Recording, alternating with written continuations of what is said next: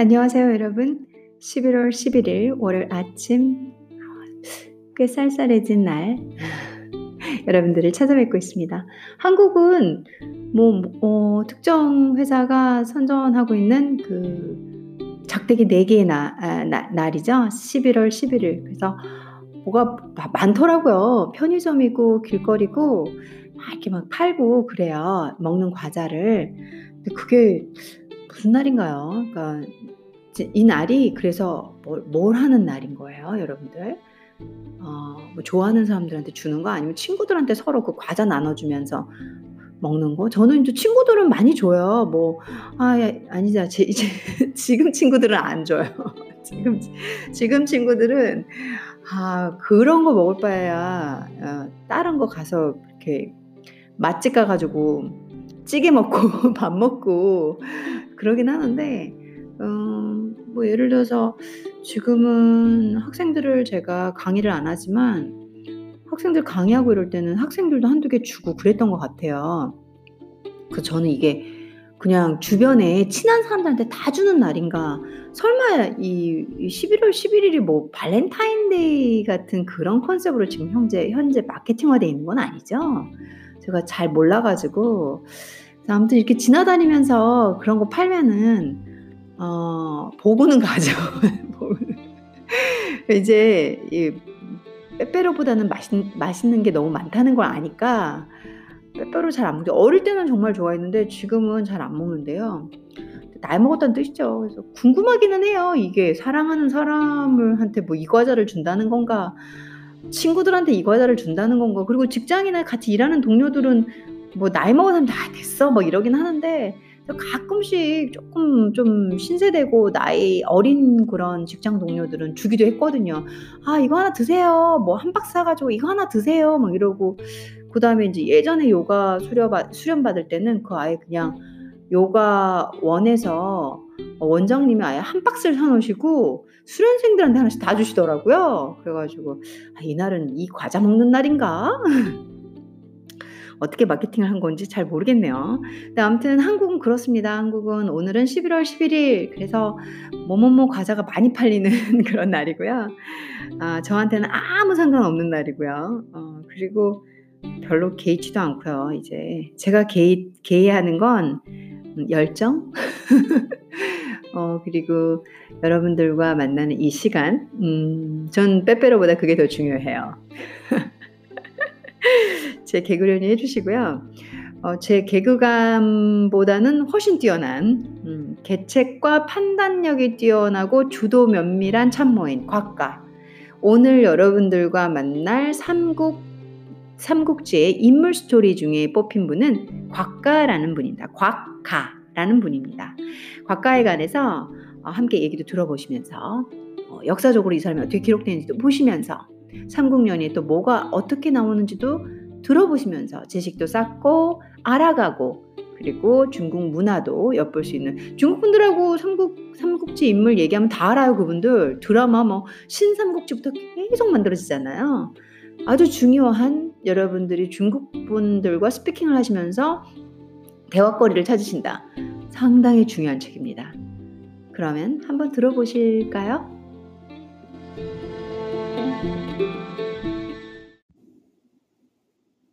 그럼 곽과에 관해서 한번 설명을 드려보겠습니다. 곽과는 음, 조조의 참모 중에 한 명입니다. 곽과는 언제나 계획이 추도 면밀해요. 제가 좋아하는 참모이기도 해요. 그러니까 순욱이나 순유는 좀 듬직한, 인자한 이런 참모고요. 이 조조의 참모의 곽과는 그냥 영악해요. 탁탁탁탁 이렇게 막 탁탁탁탁탁 이런 이런 느낌? 지금 어 한국 분들이랑 제가 제가 보니까 외국 분들도 제 방송을 좀 들어 주시더라고요. 한국말 배우려고 들으시나? 음 하긴 제가 한국말 발음은 좀 정확한 편이긴 합니다.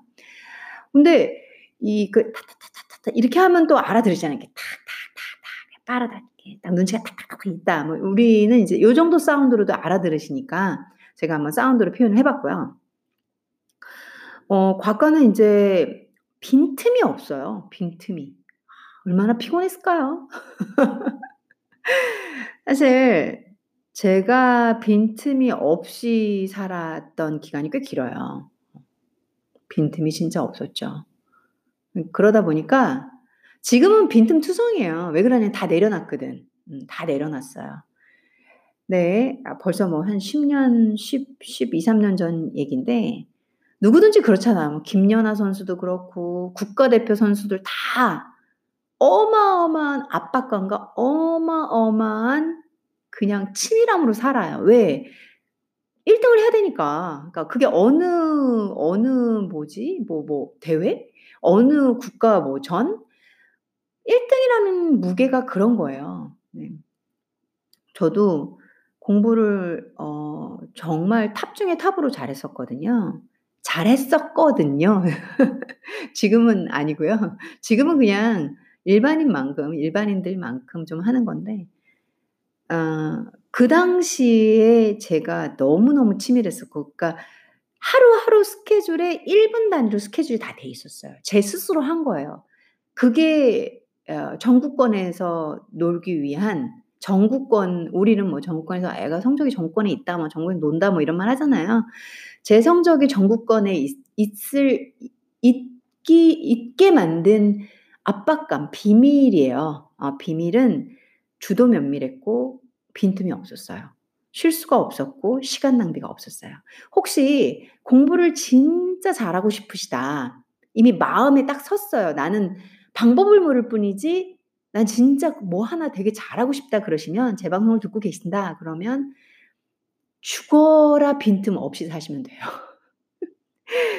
어 저는 뭐 저의 목표는 인제 운동선수들은 운동권에서 이거고 저는 공부하는 선수였으니까 공부에서는 최고가 되어야 됐거든요. 한국에서는 음 서울대가 목표였고 물론 서울대 못 갔지만 어 그런 상 그런 공부를 할 때 어 아 우선 잠을 잘 못 자요. 왜냐면 계속 생각을 하니까 아까도 말씀드려 아 아까는 말씀을 안 드렸구나. 죄송해요. 제가 오전에 딴 친구한테 얘기했던 건데 새벽 4 시부터 제가 생각 전 분명히 잠을 자고 있는데 새벽 4 시부터 '아 오늘부터는 내가 더 열심히 살기로 했으니까 아침 7 시부터 9 시까지 공부를 하고 9 시부터 우리 저 제 팟캐스터를 들어 주시는 분들을 아 팟캐스터란다. 팟캐스트를 들어 주시는 그 분들을 찾아뵙기 위해서 팟캐스트를 녹음을 하고 어 그리고 한 10시 반 예 1 시간 반 정도 녹음을 하면 10시 반부터는 다시 한번 어 논문 자료 요약을 하면서 책을 읽고 그리고 12 시에 빨리 나가서 1 시에 운동을 하고 그러니까 제가 새벽 4 시에 그 플랜을 막 짜고 있는 거예요. 4 시에 분명히 자고 있는데. 그러니까 그런 압박감. 음 그 당시에 공부할 때는 진짜 공부밖에 제 인생에 없었거든요. 공부할 때는 잠을 3 시간? 3 시간도 설잠. 아 그러니까 3 시간을 자면서 그런 생각을 하는 거죠. 지금 쪼금 전에 제가 했던 생각들. ' 아 내가 더 자면 안' 그냥 눈이 번쩍번쩍 떠져요. 마음에 이미 심리적으로 압박이 다 들어와 있고 그게 다 차지하고 있는 그 느낌을 아 여러분들이 뭔가에 열중하게 되면 나오세요. 그래서 어 내가 내가 이렇게 자 나 감시 가만히 있어 봐. 그 영어 단어랑 수학 그거 해야 아 아닌데 이렇게 자면 안 되는데 눈 딱 떠요. 분명히 내가 새벽 1 시에 잤는데 눈 딱 뜨면 새벽 4 시예요. 그래서 그런 압박감으로 빈틈없이 살다 보면 최고가 되더라고요. 그래서 그 당시에 제가 얻고 싶은 성적은 다 얻었죠. 근데 음 저는 인제 서울대가 목표였는데 서울대를 가지는 못했지만 그 전에 내려놨어요. 왜 내려놨냐면 너무 힘들었어요. 내가 왜 이렇게 살아야 되고 왜 친구도 한 명 없이 책만 후벼 파면서 '내가 뭘 위해서 이렇게 살아야 되지?'라는 생각이 아 미쳐 가지고 그 사춘 고2 때 엄습해 오면 한 대학 가고 엄습해 와도 되는데 참나 서울대, 법대 무난한 성적이었거든요. 그래서 미 미쳤나 봐요. 그래 가지고 어 고때 인제 아예 뭐라고 이렇게 맨날 펜만 들고 연필 연필하고 펜슬만 들고 이 책하고 얼굴을 받고선 그 눈이 되게 나빠요 제가. 책하고 얼굴만 받고선 살던 제가 그 연필을 땅바닥에 툭 던진 거예요. 진짜, 진짜 딱 던져 버린. 그래서 뭐 그렇게 대학 가기 전까지 놀았죠 뭐. 뭐 놀았다는 건 뭐 저는 뭐 술 마시고 뭐 이러고 놀았다 이런 건 아니고요.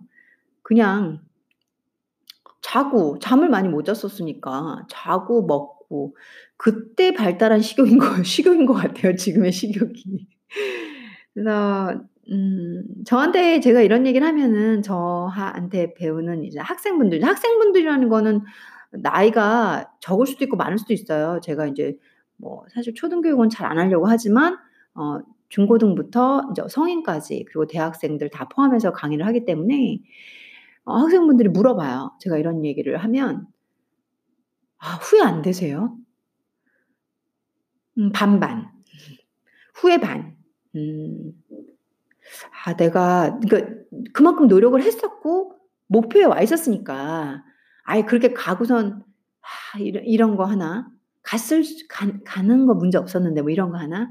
그리고 두 번째는 어차피 내가 이렇게 깨닫고 내 삶의 자유와 쪼끔 더더 편안하게 어 이렇게 마음이 편안하게, 마음이 편안하게 따뜻하게 살아갈 사람이어서 성공은 나랑 그렇게 어 서울대 법대 가고 이러면 뭐 서울고시 보고 뭐 어쩌고저쩌고 해서 뭐 뭐 뭐라도 하나 했겠죠. 그래서 '그거랑 나랑은 먼 삶이 아니었을까.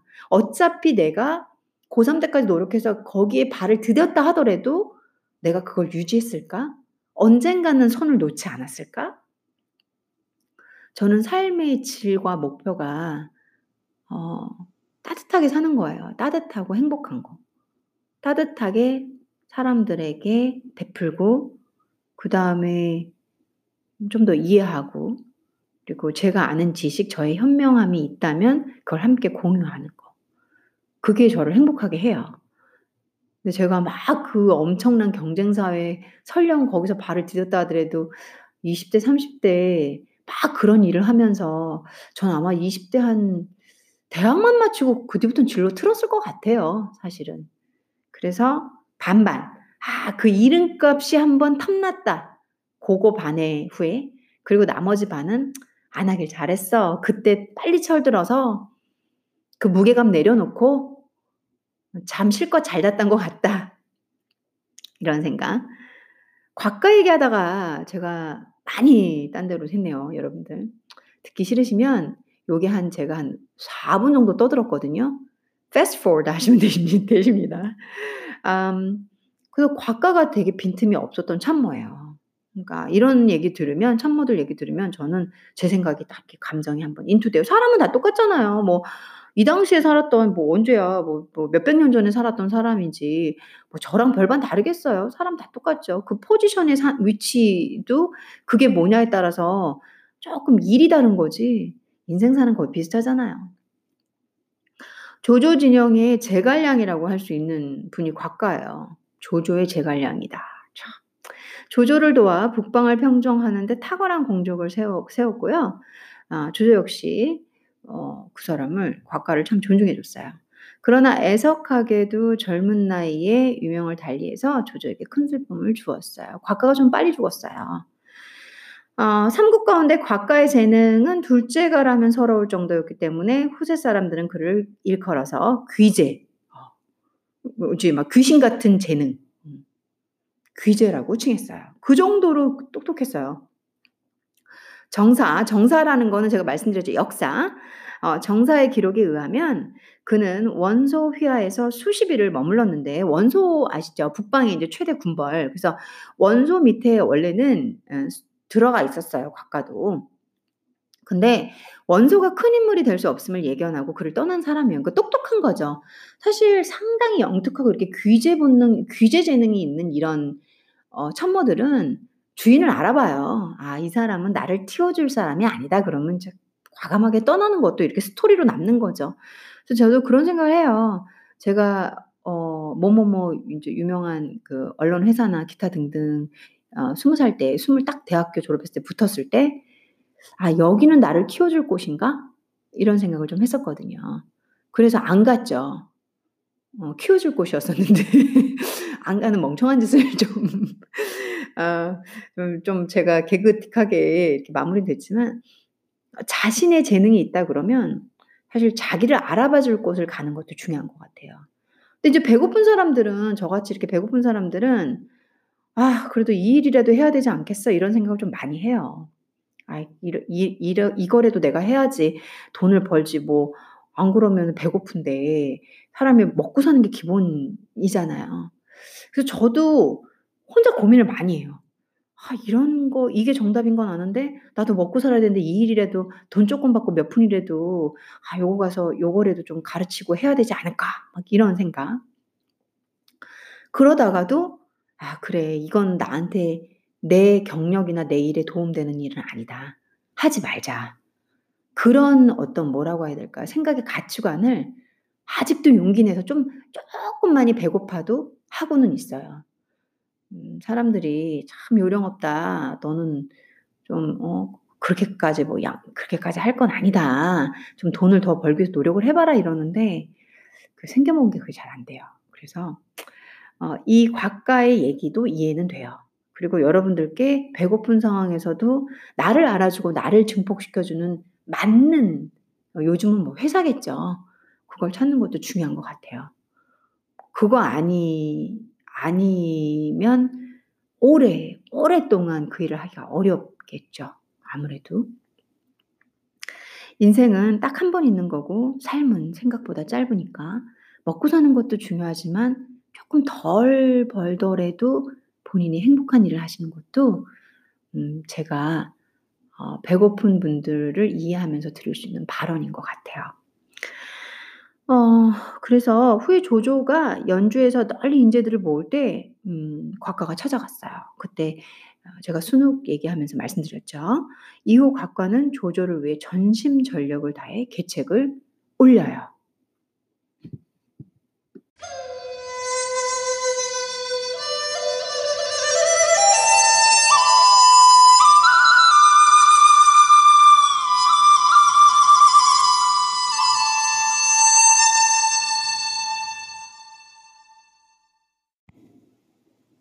제가 목이 아파서 쪼끔 어 잠깐 쉬었고요. 곽가는 지략이 뛰어났을 뿐만 아니라 판단이 정확했기 때문에 부러워요, 부러워요. 조조로부터 깊은 신임을 얻었어요. 지금도 이런 분들 막 뵙기 어렵잖아요. 이 곽가의 지략과 그 거기다가 판단력도 딱 그러면은 상황적으로 이런 상황에서 제일 힘든 게 제가 사업을 하면서 '아 이 상황에는 이걸 빼야 돼? 이걸 해야 돼?' 이런 판단이 좀 자신이 없거든요. 저도 판단력을 좀 정확하게 내린다고 하긴 하는데도 불구하고 '아 이게 맞는 걸까? 어 잘하고 있는 걸까?' 이런 생각이 좀 들어요. 근데 그런 판단력을 탁막 귀재인 분이 딱 내려줘. 아 전 너무 좋을 것 같아요. 삼국연의에서 곽가에 대한 이 묘사가 묘사한 대목이 그렇게 많지는 않아요 사실. 정말 그래요. 제가 삼국연의를 읽어 봤지만 조조가 여포를 격파하고 원소의 대군을 평정하는 데 중요한 역할을 한 책사 가운데 한 사람으로 등장하고요. 어 조조의 군사가 하비를 포위해서 여포를 공격할 때어 이것도 유명한 어 뭐라고 해야? 액 액시던트예요. 그 사건이에요. 그래서 하비를 포함하여 포위하여서 여포를 공격할 때 곽가는 200,000 대군을 동원하는 것보다 나은 계책 즉 기수와 사수의 물기를 터서 어 하비성을 물에 잠기게 하는 계책을 올려 마침내 여포를 사로잡을 수 있게 돼요. 이거 되게 유명한 일화입니다. 여기서 인제 기수와 사수가 뭐냐면 중국 산동성에 있는 강이에요. 그래서 기수는 산동성에서 발원해 가지고 강서성으로 흘러들어가요. 그래서 기수를 이렇게 기수와 사수의 물을기를 탁 터서 물이 쫙 발원점이니까 하비성으로 쫙 몰아버리는 거죠. 하비성이 물에 쫙 잠기게. 그러면 군대를 안 써도 그냥 쫙 잠겨 버려서 일망 타진하는 거죠. 그래서 어그 계착 계책으로 인해서 조조가 승승장구하죠. 대단한 계책이에요. 이것도 제가 지금은 인물 위주로 설명을 드리는데 사건 위주로 설명드릴 때 얘기를 한번 드려 볼게요. 관도전투 유명하죠. 관도전투가 벌어지기 전에 곽과는 어 원소와 조조를 비교 분석하면서 요거 되게 유명한 일이에요. 이 일화예요. 원소의 10 가지 패배 요인과 조조의 10 가지 승리 요인을 제시해요. 그래서 이제 곽가가 그렇게 얘기를 해요. 막 조조가 막 망설여요. '아 어떡하지? 나 못할 것 같아. 어 못할 것 같아.' 막 그래요. '아니야. 내가 이래서 안 될 것 같고 이래서 안 될 거고.' 조조가 막 갈팡질팡 갈 그걸 말하는 거예요. 저도 사업을 할 때 진짜 제가 나름 뭐 솔직하게 그냥 그 멍청한 애 아닌데 그런데도 '아 이게 맞나?' 조조도 싸움이라면 진짜 잘하는 앤데 막막 이렇게 망설이는 거예요. 그래서 저는 이 삼국지를 삼국연의를 보면서 제 입장, 저의 현실과 되게 많이 매치해 봤어요. 아 이때는 싸움이고 이때는 진짜 전 이 중국 전체가 이제 싸우는 시대잖아요. 전국 시대잖아요. 그래 그러는 상황이고 뭐 저희라고 해서 개인의 싸움, 국가의 싸움, 뭐 경제의 싸움, 현재가 다 우리 뭐 직장인들 그런 말 많이 하지 "그냥 싸움 터다. 전쟁 터다." 이런 말 많이 하잖아요. 그런 현실이 그렇게 녹록지 않은 상황에서 이런 판단을 할 경우가 정말 많거든요. 사업가로서, 개인으로서, 직장인으로서 혹은 뭐 여러분들 교수로서, 교사로서, 선생님으로서, 직원으로서 뭐 너무 다양한 포지션에서 각자들의 그 국 국 그 각자들의 그 국정에 맞는 고민이 있으실 거예요. 저도 이런 고민을 해요. '아 나도 조조처럼 이렇게 망설이는데 곽가가 딱 이런 아이디어를 줘.' 아 그러면은 그래서 이 조조가 원소가 왜 패할 망할 건지 10 가지 이유를 대요. 그리고 곽과가 왜 조조 당신은 승리할 수밖에 없는지 10 가지 이유를 말해 줘요.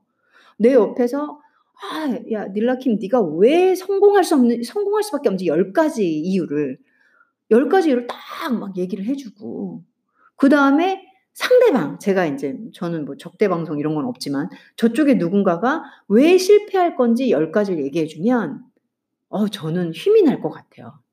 그래서 이걸 보면서 이 일화가 머리에 박혔던 기억이 나요. 그래서 조조가 곽과 얘기를 듣고선 밀어붙여요. 쫙. 그래서 곽과는 어 그때 그래서 조조가 승리하죠 당연히. 곽과는 원소가 죽은 뒤 원소의 아들인 원상 과 원담이 서로 대치할 것이니 그 틈을 타서 기주를 공격하 공격하자는 의견을 내놔요. 곽과가 똑같죠. 그러니까 얘가 죽으면 얘네 둘이 아들이 붙을 것이다. 과연 그의 말대로 원상에게 반기를 들었다가 패한 원담은 조조에게 투항을 해요. 그래서 원상이 이기고 인제 고 원담이 패배하고선 조조한테 오는 거죠. 기주를 잃은 원상은 오한으로 도주했어요. 원상이 오한의 지원을 받아서 계속 공격해 오자 아 조조는 이제 그를 공격하기로 결심을 해요. 어 원소의 아들이죠. 당시에 참모들이 오한을 공략하느라 대군이 출동을 출동하면 유표가 그 틈을 노려 허창을 공격할 수 있다는 이유로 먼저 유표를 공격하자고 주장해요.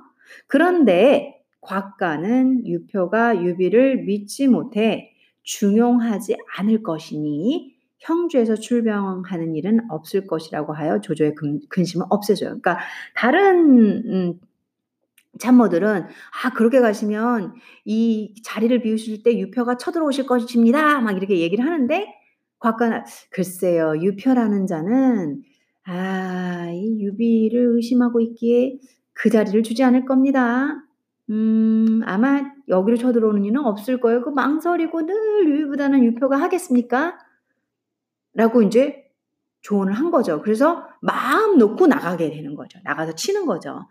어 고런 것만 그러니까 되게 별게 아니에요. 뭐 이렇게 가서 싸움을 하는 건 조조고 나가서 뭐 하는 건 조조인데 아 이거 그럼 만약 저희도 인제 현실 생활에서 계속 엮어드려 볼게요. 이게 옛날 스토리로만 듣기에는 너무 현실에 많이 적용이 되는 부분들이 많거든요.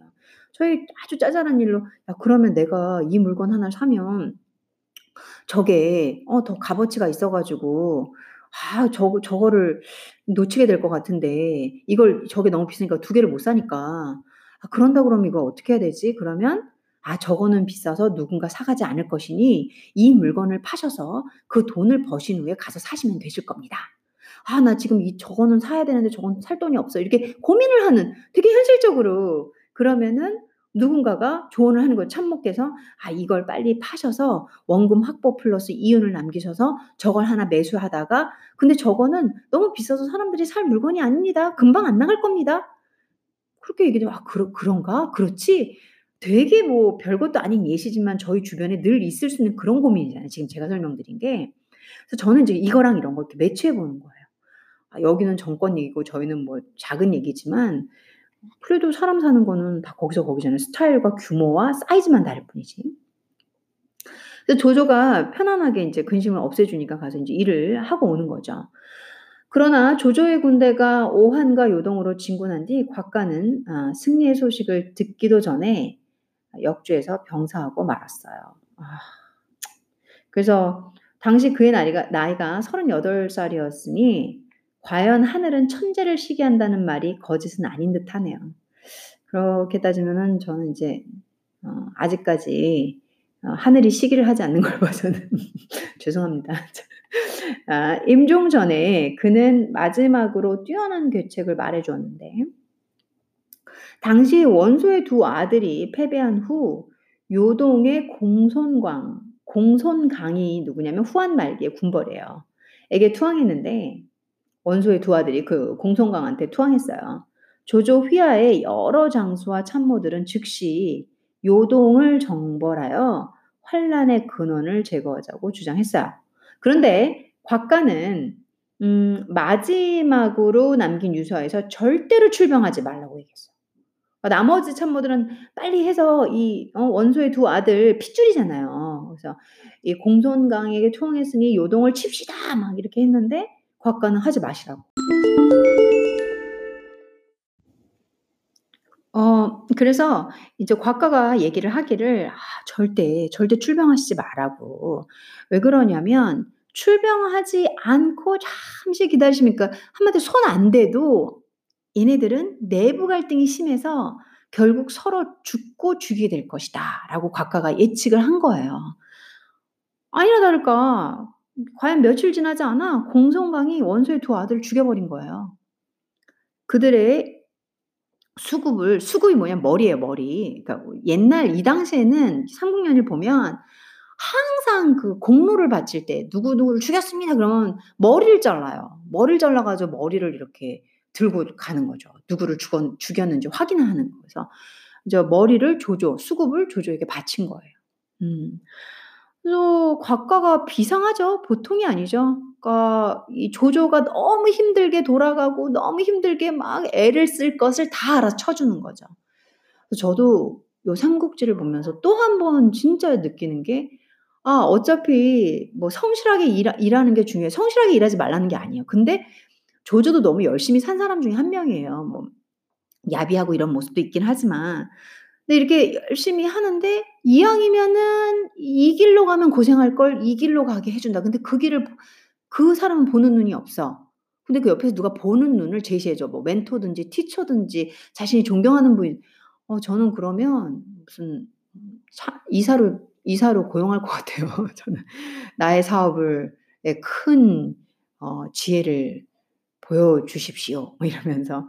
왜냐면 그러면 정말 일이 너무 쉬워지잖아요. 그래서 이 곽가가 이제 고 말을 남기고 죽었기에 조조가 너무 쉽게 원소의 아들들까지 공손강이 알아서 그냥 죽여주는. 그래서 곽가가 죽었다는 소식을 들은 조조는 어, 몹시 슬퍼하며 통곡했어요. 조조가 뭐라고 하냐면 봉효, 봉효가 곽가의 자예요.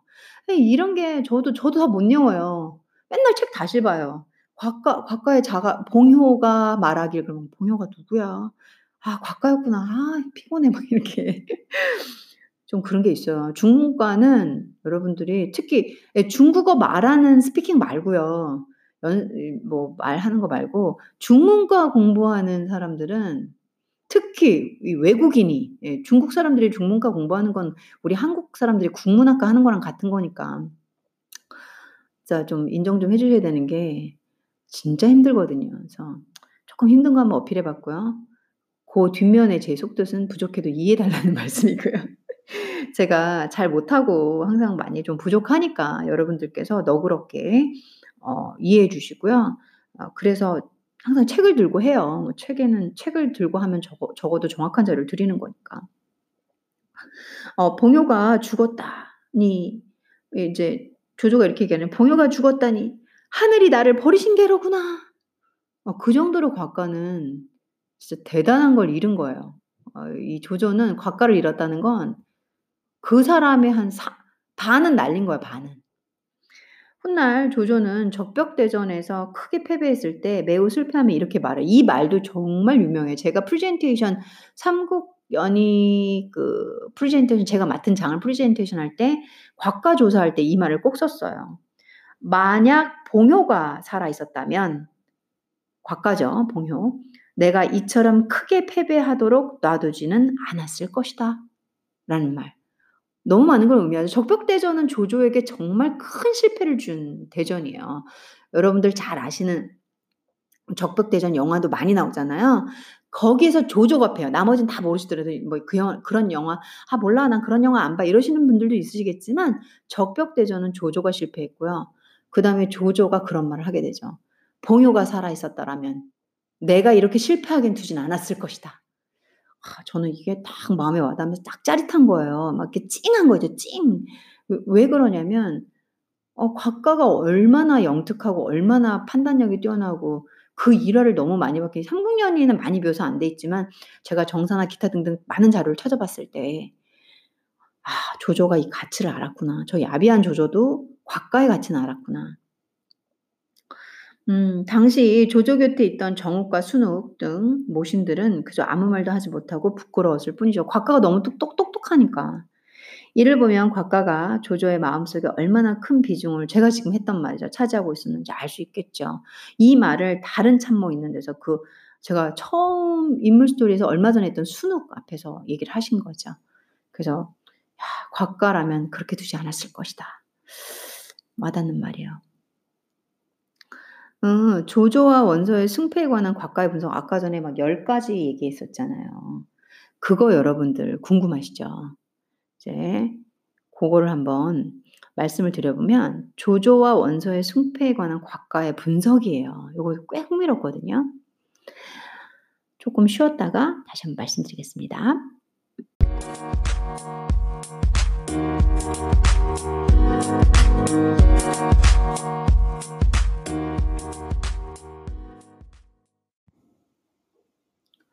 요건 상당히 유명한 일화인데 지금 사실 이 책이 제일 잘 정돈을 해 놓은 편이에요. 나머지는 안 그러면은 바이두나 이런 데 가서 찾아보셔야 돼요.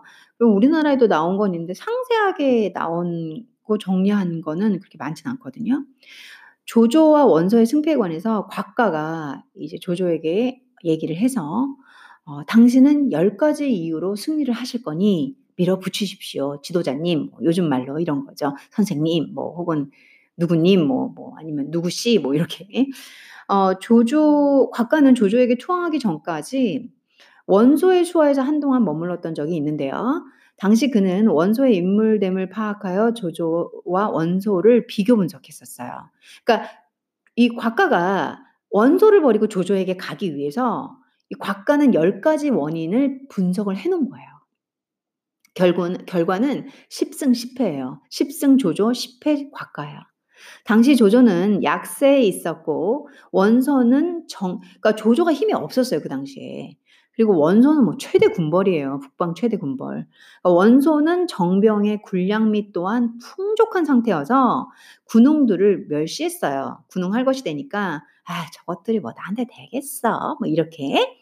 그런 상황에서 곽가는 어, 원소가 실패할 것을 예견했고요. 그의 사람 보는 눈이 예사롭지 않았음을 어, 이, 사, 이 얘기를 들으시면 곽가가 어느 정도로 사람을 예리하게 보는지 여러분들 소름 끼치실 거예요. 어, 곽과 이제 곽가가 말한 게 이거예요. 조조와 원소를 비교하면서 도적인 그러니까 우리 도덕 도적인 면에서 조조는 모든 일을 자연의 이치에 맡기고 실제를 중시한다라고 곽가가 써놨어요. 그리고 원소는 원소는 예절이 번거롭고 형식에 치중하는 사람이다. 라고 도적인 면에서 분석을 했어요. 의리, 의적인 면에서는 조조는 천자를 끼고 천하를 호령하여 명분과 언행이 바르다. 원소는 천리를 거스르니 출병에 명분이 없다. 왜냐면 이 원소가 원 예 천자도 안 끼고 있는데 자기를 그 아 원술이었구나. 자기를 천자로 칭한 거는. 근데 천리를 거스르니까 아무래도 출병의 명분이 없죠. 나갈 이유 싸울 이유가 없어요. 천자를 끼고 있는 건 조조기 때문에 조조가 거의 다 맞는 거예요. 그리고 치 인제 다스릴 치자 치 다스리는 면에서는 조조는 동안중기 이래 타락한 정사를 바로잡아 강력한 강력한 법도를 세웠어요. 조조 인물 스토리에서 말씀드렸죠. 얘가 되게 조조가 되게 강력해요. 법도를 할 때 그 이걸 실행하는 게 알짤 없어요.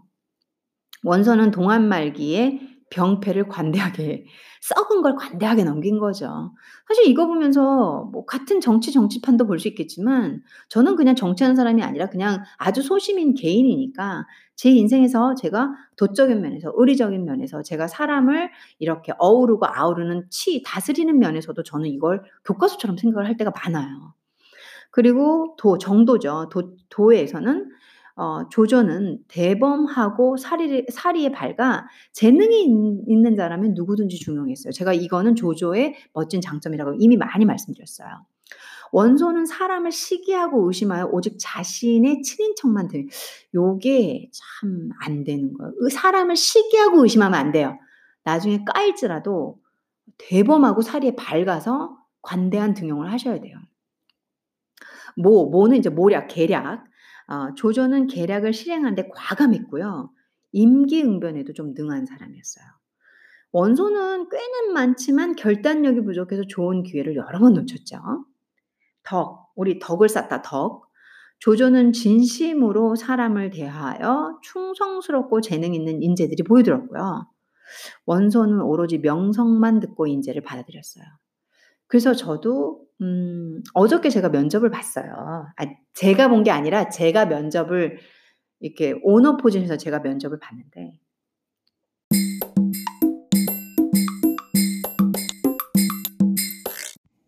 그래서 면접을 봤는데 음 사실 초보자나 아직 이렇게 실력이 없는 사람들을 어 등용하는 건 좀 어려워요. 근데 저는 음 어제 제가 이제 면접을 제가 좀 안 나가다가 나갔는데 음 저 같은 경우는 사람의 인성 그리고 성실함을 주로 보고 어 '기술력이 부족한 건 가르치면 된다.'라는 주의예요. 그리고 국적도 그렇게 많이 가리지는 않아요. 제가 외국어를 다양하게 하는 것도 있지만 제가 외국에 갔을 때 저에게 기회를 주는 분들이 정말 어 좀 목이 막히는데 너무 감사했어요. 음. 그래서 어 저도 인종, 색깔 구분 없이 뭔가 열심히 살려는 사람한테 기회를 주고 싶어요. 제가 어 어떤 이제 저는 이제 다양한 역할을 하고 있는데요, 제 인생에서. 제가 상대방한테 뭔가를 베풀 수 있는 상황이 될 때는 이렇게 조조처럼 다양한 능력이 있고 실력이 있는데 아직은 작고 미미해요. 그런 사람한테 기회를 주고 싶어요. 그래서 요런 걸 볼 때마다 많이 배우고 '내가 잘하고 있구나.' 나 스스로에게 칭찬도 좀 해 주는 어 저는 사실 그래서 삼국연의나 삼국지 요런 책이 좋아요. 중문과라 좋은 게 아니라 저는 중문과 중에서도 현대 전공이라 제가 삼국연의나 삼국지를 많이 할 이유는 없어요. 뭐 이렇게 교양서를 읽지 않는 한. 하지만 '참 인생에 좋은 책이다.' 이런 생각을 많이 하게 돼요. 어 그래서 여기 이 덕적인 면에서 원소는 명성 만 듣고 인재를 받아요. 요즘 사회가 그러니까 학벌, 학벌, 학벌. 물론 뭐 공부 잘하는 애들이 뭘 다 잘할 수 있을 거예요. 하지만 공부 조금 못해도 각자 재능이 다 있는 거잖아요. 저는 어 고렇게 지지하는 편입니다. 그리고 인제 인, 우리 인자할 때 인, 인. 인적인 면에서는 조조는 널리 사람을 아껴 어 멀고 가까운 구별이 없었어요. 그 진짜 넓게 아우르고 중용하는 캐릭터 있죠. 그게 조조였어요. 근데 원소는 가까이 있는 사람만을 생각하고 멀리 있는 사람을 홀대했어요. 그러니까 자기 옆에서 조금 잘해 주는 사람만 챙기고 멀리 있는 사람 어 연락 한 번 없고 뭐 이런 사람들 있잖아요. 연락 절대 안 하고 누가 연락 오면 받아 주고.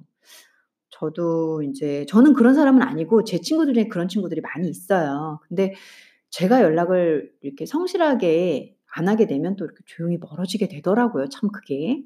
어 요런 거 보면은 아 또 이런 생각도 들곤 해요. 명 이제 밝을 명자 똑똑할 살이 분명하 분명하다, 똑똑하다 이런 얘기거든요. 명적인 면에서는 조조는 공명하여 모함에는 절대 귀 기울이지 않았어요. 어 공명정대한 사람이죠. 근데 원소는 모함하는 말에 귀 기울여 다른 사람을 의심해. "아니 누가 그렇다고 하더라고요. 그런 거 모르셨어요. 그래? 그러디? 걔가 그러디?" 제가 진짜 싫어하는 물이에요. 그다음에 문, 어, 이게 우리 우리 문학할 때 문자예요. 문학 문자. 이게 문. 어, 그래서 조조는 상벌이 분명했어요. 근데 원소는 시비가 분명하지 않았어요. 무, 어, 이렇게 우리 무, 무 싸움할 때 이렇게 뭐라 그러죠? 문무대관 할 때 문관, 무관 할 때 위에는 문 그거고 아래는 무 어, 이렇게 지금 뭐라고 제가 손짓으로 막 이렇게 하고 있는데 칼싸움 하듯이 싸움하고 용병 쪽으로 나가는 무관들 있잖아요. 그런 무자예요. 어, 조조는 적은 군사로 많은 수의 적군을 이기고 용병술에 주중했어요. 그러니까 조조가 아무리 야비하고 이기적이라 하더라도 용병술이 대단했어요. 조조는. 아, 근데 이런 조조에게 플러스 알파로 곽가 있지, 순욱 있지, 순유 있지, 유명한 인재 있지, 나중에 가옥까지 조인하지, 뭐, 어, 조조는 동방불패죠. 자, 근데 원소는 아, 이러면 안 돼요. 허세 부리기를 좋아했고 병법을 잘 몰랐어요. 근데 이게 지금 다 마, 맞는 거 아닌가요? 저희 어머님이 진짜 바른 분이세요. 어머님이 진짜 바르고 그 바른 소리 딱딱 하시는 분 있죠. 아니 자기는 안 하고 남한테 그러는 분이 아니라 진짜 여기 도, 의, 치, 어, 정도도 그다음에 뭐 계량 뭐 덕, 인, 명문, 무를 다 저한테 가르치는 분이에요. 그래서 저는 이런 말들이 익숙해요. 하도 듣고 커가지고 제가 말씀드렸잖아요. 어릴 때 서해시켰다니까요, 저한테. 저한테 그 큰 붓글씨 있잖아요. 하, 제가 진짜 엄마 말은 잘 따랐는데도 불구하고 엄마 말 잘 듣는 딸이거든요. 근데 서해는 너무 힘든 거예요. 이게 손만 딱 이렇게 조금만 흔들려도 착 삐쳐버리고 그리고 그런 종류는 왜 이렇게 많은지. 음, 음, 음. 그 아무튼 그래서 요런 얘기 그러니까 뭐 예절이 발라야 된다. 너 그렇게 사람을 잘 다스려야 된다. 사람한테 상처 주면 안 된다. 공명정대하게 해라. 그렇게 어, 사람 말 듣고 팔랑팔랑 그러면 안 된다. 뭐 어떻게 보면은 엄마는 이제 자식한테 가르치는 입장이지만 청취적으로 보면 곽가가 분석한 걸 보면은 거의 같는 같은 말투죠. 근데 지금도 이 10가지 면에서 여러분 사람을 분석해서 만나신다면 거의 틀리지 않을 거예요. 예. 그리고 그렇게 어, 뭐 사업하시는 분은 그렇게 사람을 다스, 다스리고 쓰시고 또 포용하시고 그리고 직장에서는 또 상사에게 또 동료한테는 이렇게 또 교사라면 또 제자들에게 학생들에게 같은 직장 동료 같은 위치에 있는 선생님들에게 어느 곳에서도 적용 사실 가정에서도 아이들과 엄마들 사이에서도 얼마든지 어, 활용될 수 있는 저는 얘기라고 생각해요. 조조와 원소의 승패에 관한 곽가의 분석 10승 10패에 대해서 말씀드렸습니다.